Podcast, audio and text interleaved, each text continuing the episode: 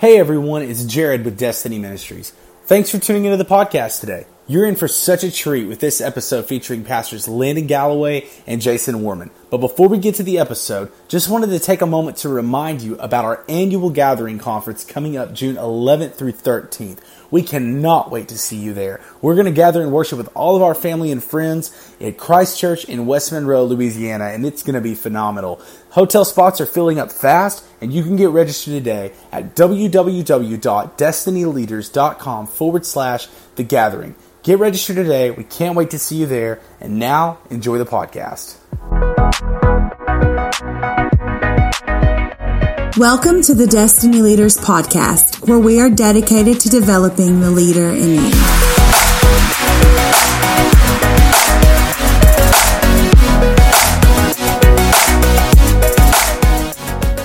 Well, hello everyone. Welcome to the Destiny Leaders Podcast. My name is Landon Galloway, and I'm honored to be here today with Pastor Jason Warman of Coast Life Church in Venice, Florida.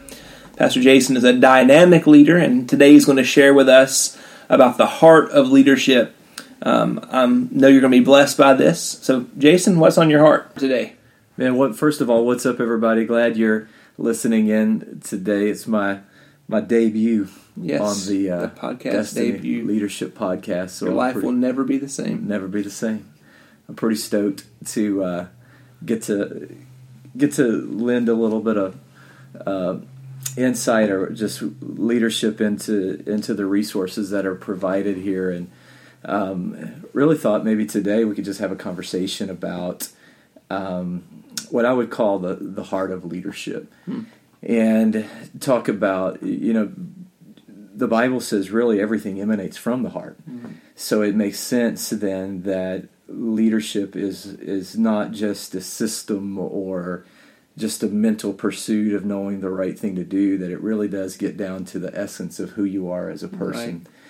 Right. And so, I've always been enamored with a couple of different portions of the Bible. You know, as a whole, the Bible is a pretty good book. But specifically, just two things I've always been drawn to are the prayers of Paul in Ephesians 1 and Ephesians 3, and we've built our church. I pastor Coast Life Church, and we've built our church around the progression, really, that Paul lays out in Ephesians chapter 1, where he says, first of all, I want you to have the spirit of wisdom and revelation in the knowledge of God. Right.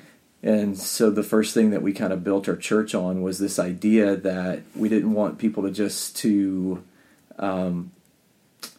kind of identify as a Christian, but would really know the Christ of Christianity.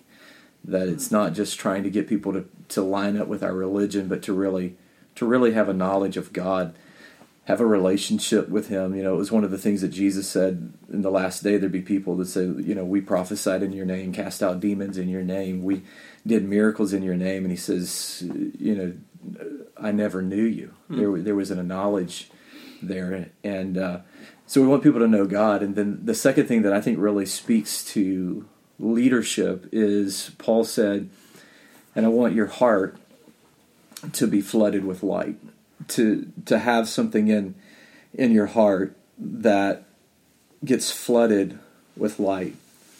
And the reality is there are things that you can't see until certain areas of your heart gets illuminated. Right. And I love, Dr. Darius Daniel said it this way one time. He said, your calling isn't your healing. Oh, wow. And so a lot of times what happens is we think when we step into leadership or we answer the call to be a pastor, that somehow that fixes us. And the reality is it doesn't fix us. Mm-hmm. Just because I'm a pastor doesn't mean that I'm not still broken. Right. Just because somebody moves from a member of the dream team and becomes the leader, that does not mean that you're in a place of health. It doesn't mean that you're necessarily in a place where things are okay in your life. And I've got probably staff and my wife that would all say, I'm a pastor, but I'm still very much a broken person. Like there's still things in me, in my heart and in my life, that affect the leadership that I'm trying to walk out in my life. Right. And so I love how Paul prays this. One is just, I pray you just have a knowledge of God, that you be hearing the voice of God, that your heart would be sensitive to God. And then the second thing is I want your heart to be filled with light. And the reality is he's trying to, it's really a progression of things. I want you to know God. I want your heart to be filled with light. And then the third thing is, I want you to see the hope of your calling. He starts going into the calling, and then he starts going into the same power that raised Christ from the dead. It's the same power that's working on your behalf, like this place of fulfillment, really, of seeing God do the things that God wants to do in our lives and in our leadership and in our churches. And but the crucial part of that, I think, is not only having our eyes open so that we're in a knowledge-based relationship with God, we're in a relationship-based relationship with God, but that we're in a place where our hearts are being healed. And I think sometimes there's things in there that we just haven't had a chance to be illuminated yet. And one time for Christmas, this was several Christmases ago, a couple in our church bought us a real Christmas wreath. Like it was made out of pine. I never, we'd always just bought a fake one or whatever. Right. And one of those things I probably wouldn't have bought myself, but as a gift, it was really nice. The thing was beautiful. It smelled amazing. So we hang it on the front door, and then, Christmas wraps up, and so it's March. We're taking down the Christmas decorations. It was February, but we're taking down the Christmas decorations. And I remember, as we're boxing everything up, I remember the wreath on the front door. So I open the front door of our house, and I reach out to take the wreath off of the hanger. And I live in Florida. Something important to know. It's warm all year, so even at Christmas time, it's sunny and warm. I reach out to take the wreath off of the hanger, and there is an explosion of tree frogs. This thing was filled with tree frogs. They're jumping out in the yard. They're jumping on me. Yeah. Like 4 or 5 of them jump back in the house, and it's just it's craziness. And you can kind of, in one way, understand my surprise that that this thing is full of tree frogs, because it's shocking. But if you back up with it, it makes sense that there would be frogs in there, because I literally put their habitat on my front door. Wow. I built a habitat. I built a place for them to move in. Right. And I think this is where this becomes very significant, is it wasn't until the season changed that I found out what was in there. So good. Wow. And so in one season, I created the habitat for these frogs to move in, and then was able to cohabitate with them during that season. I can't tell you how many times I walked in and out that door. So good. Yeah. And they were there, and they didn't cause me problems. I didn't cause them problems. But when Christmas was over and it's time to move into the next season, that's when the frogs came out. Wow. And what you see, and first of all, like, this is just a little side rant, I believe church ought to be the safest place for the frogs to jump out in your life. Right. In fact, I believe that's what church is. I believe church is a place where the frogs can come out, and there's people who won't judge you for that. Wow. They'll just simply gather around you and help you catch the frogs in your life. Right. And so, but it creates this. And Paul's talking about this. He's like, you're moving into God's calling, so your heart needs to be healed. Like, the light needs to come, and there needs to be this illumination. And so anytime somebody moves from one place to another place, the tendency is for the frogs to come out. Right. So if you think about it, when you're single and then you get married, there's things that you were able to live with when you were single that become major issues when you get married. Yes. When you move from a level, especially in church life, of uncommitted to committed, like we shouldn't be surprised that new believers would have problems in their life. They've been able to live with stuff in their life, but now they're trying to walk into a commitment with Jesus. So good. Stuff's going to come out of their life. Right. Well, and then it's the same with leadership. When you move from spectating to participating, or you move from just being on the team to taking ownership of the team, then all of a sudden there's things that you've been able to live with that are now going to begin to get revealed. And it happens when you move from one level of ministry to another. And what happens is in one season of our life, we create a habitation for it, and it's fine until the season changes. Right. And that's why our hearts have to be healed. And so it's, you know, there's the old saying that says it's new levels and new devils. Mm-hmm. And I would actually repackage that a little bit and say it's actually new levels, old devils. Wow. It's the stuff that we haven't dealt with. And so when Paul's writing this, he's saying your heart needs to be healed because there's things in there that you're never going to see your tomorrow until you settle your yesterday. Mm-hmm. And when he says this, he says there's things that God needs to show you in your heart because there's something that you can't see until God allows you to heal this part of your heart. Right. And I think there's four key areas and I would call these usual suspects. These are the normal frogs. Right. That this isn't an exhaustive list. Right. Like there's probably a lot more frogs that we can deal with. But just processing through what kind of gets on the inside of us that sabotages leadership. And number one, I think one of the usual suspects is just a negative or a toxic thought. Right. Like at one level of your life, it's understandable that you would allow that thought to begin to dominate your mind.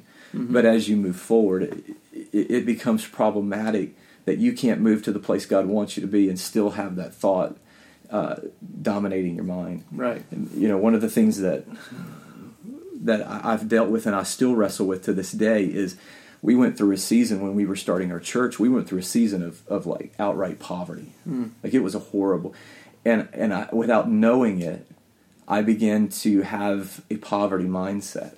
Right. Like it changed the way I thought. Mm-hmm. And so like even today, like if people start blasting like God's blessing or people prospering, I get angry about it because it's sensitive to me because. Mm. If you've never been in a place where you had to, you know, explain to your kids why the power's off right now, or you've laid awake all night trying to worry about where the finances are going to come to keep, you know, you stay in the home, you know, it changes you. Right. And then walking out of that, we were no longer in poverty, but I still carried the fear and the thought of poverty. Right. And to go to the level that God wanted us to go as a church, there was thoughts that had to be brought back into mm-hmm. submission to what the Word of God said. Right. And so for a lot of us, there's a thought that it was reasonable in one season that we would begin to think that way, but when we move into another season, we can't think that way. The second thing I think is an attitude. Mm-hmm. Like I think you can maybe if you're just on a team or you're just attending a church, maybe you can have a critical attitude, or maybe you can have sort of a negative attitude. But I think as you step into leadership, that's one of the frogs that's going to come out in your life that's going to sabotage where God really wants to take you. Like that attitude that's bent towards negativity mm-hmm. can actually begin to display as dishonor. Yes. You know, it can begin to display and affect the leadership that you're walking in. Mm-hmm. It just begins. So like for me, one of the things I had to deal with was, and I still love sarcasm. Yeah. Like, and there's actually a healthy form of sarcasm, mm-hmm. but I noticed that when I was like kind of angry, mm-hmm. that it would turn into the anger would get cloaked as sarcasm, and even my preaching would be really sarcastic, and really, but from a hurtful place. And I think there's a healthy form of sarcasm, sure. But it was just something I had to deal with. It was an attitude that came from a place of frustration, and it's sabotaging my leadership. So that I think your attitude is something that, and I want to go somewhere in just a minute, mm-hmm. but. I think your attitude is one of those frogs that can come out. The third thing is I think, an unresolved hurt. Wow. Yeah. Like, and it's reasonable, you know, especially in church life, like a leader hurt you or a parent hurt you or somebody hurt you, and now you're trying to step into new levels, and it's not a new devil. It's mm-hmm. it's that old devil that we never resolved. Like that's manifesting in not being able to stay submitted or not being able to trust or... You know, trust leadership when we don't understand them. That hurt is kind of, it's that frog that's coming out that's sabotaging the leadership. And then the fourth thing that's really, unfortunately, it's more common than it should be, and it's just a hidden or secret sin. Mm-hmm. it's like something we just haven't let anybody in on yet. Right. And, you know, it's amazing how you can go with that stuff for a long time. People go years. But then as you start to try to rise and move forward in leadership and step into the calling that God has for you and experience really the greatness that God has for you, that the same power that raised Christ from the grave is going to be working in your life, right, doing the impossible. Like you're trying to get to that place. Right. But yet this thing, and again, I believe, you know, if there's maybe somebody that's got something in their life, I just hope and I pray that our churches are the most grace-filled, life-giving places mm-hmm. that to let the frogs come out, that this isn't about judgment. This is about us trying to find healing right. and wholeness. And so Paul says, I want the light to shine, because your eyes are never going to see the calling mm-hmm. until God shows you what's on the inside of you. Right. And I think when we start stepping into these seasons where it's common, and I think we need to realize this, it's common that when I'm trying to move from one season to another season, that frogs would come out. Right. That this is an expectation that if I'm going to move forward in leadership, it's going to challenge me on some areas, mm-hmm. and I'm going to have to find some people who help me catch the right. frogs. And I think one of the things that we need to settle on is that how much God loves us even as leaders. Mm-hmm. And why is God trying to shine light in our hearts right. to show us the things that are hidden in there? Well, I think it's Malachi 4. I can't remember mm-hmm. which verse it is, but it said the Son of Righteousness right. will arise with healing in his rays. So good. Yeah. So why does God illuminate something in our life? It's because he wants to bring healing and wholeness to it. Right. He wants the Son of Righteousness to be able to shine into our lives. Help us see some things that are in our hearts mm-hmm. so that we can step into the things that God has for us. And, right. you know, one of the things I pray, it's the prayer of Paul. Right. I pray that your whole heart would be flooded with light. Right. Because there's a huge calling in front of you. And there's the same power that raised mm-hmm. Jesus from the grave that's wanting to do great things through you. So good. So good. And one thing I was just thinking as you were talking, those... Now, sometimes we mistake God's anointing and God's using us right. for his endorsement right. of the frogs. Right. So like, yeah, I know I have this issue, but God's using me. Mm. However, it will eventually come out. And one piece of advice I would give, particularly younger leaders, are to find the mentors and the people in your life that Absolutely. Will help you identify the frogs. Help before they come out, before right. they come out. And so Dr. Brassfield has been that for me. I mean, we've had conversations before where he said, "Look, there's an attitude, and no one else knows it right now, but I see something in you that's going to come out at some point." So it gave me an opportunity to fix that. So yours was sarcasm, right. mine was cynicism. Like I'm prone to see, you know, with every silver lining, there's a cloud, right. and it's about to explode, and yeah. lightning and rain, right. probably get electrocuted. Yeah, you know, yeah. Like, it's, but to see that, and so to know that have someone in your life that can call that out, and that way, as you're going up in leadership and you're progressing in your walk with God, that you aren't surprised by those things. Yeah. I think just being open to the process, mm-hmm. that it's normal for us to have things that need to be dealt with. So I think one of the things we do is we start to take the wreath off the door and the frogs start jumping out, so we just hang the wreath back up. Right. And yeah. I think one of the mindsets we need to have is just that we'll embrace the process. That, I mean, at the end of the day, it's a message of sanctification. Right. Like we're gonna embrace the messiness of it, just to ensure that our lives keep moving forward. I'm not going to allow the frog to define the season of my life. That I'm going to get stuck in Christmas forever. It's July, and like mm-hmm. everybody else is watching fireworks, and I'm yeah. singing Mariah Carey Christmas album, right. you know. And I'm stuck in it. Right. And I really do believe there are a lot of people who have this expectation that stepping into leadership is somehow going to solve the problems of their lives, mm-hmm. and it actually is what's going to expose right. the things. Right. And just being open to a leader that would coach you, that would see things in you, that would, or even beginning to pick up, like becoming more self-aware that, man, I was really toxic in that meeting. You know, I was really, right. whatever the issue, whatever the attitude is, or this thought is really, it's really sabotaging where I want to go, or and so just understanding that, like, the role of leadership is to constantly make sure that the wreath is getting taken down, right, that we're moving from one season to another season, and then we're just going to embrace whatever the mess is. We'll mm-hmm. embrace it, because it's ultimately God trying to bring healing to make us better, so that we can step into the things that He wants us to step into. Right. And awesome. Thank you so much for sharing that. I know we all benefited greatly from it, and I can tell that you're from South Florida. Because if you're in the Panhandle, the frogs would be a good thing. Like, just cook them up, and but you're far enough right. south where that the frogs are still a bad thing. Or the Everglades, either yeah. one. Yeah. Awesome. Well, Pastor Jason, thank you for joining us, and we all benefited greatly from it. And to our listeners, thank you so much for tuning in to the Destiny Leaders Podcast, and we will talk to you soon. Thank you for listening to the Destiny Leaders Podcast. If this episode has inspired you in any way, we'd love for you to take a moment and subscribe to our podcast.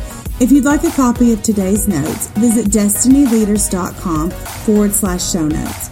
You can also sign up to have new episodes delivered straight to your inbox when they are released. Join us next time as we continue to develop the leader in you.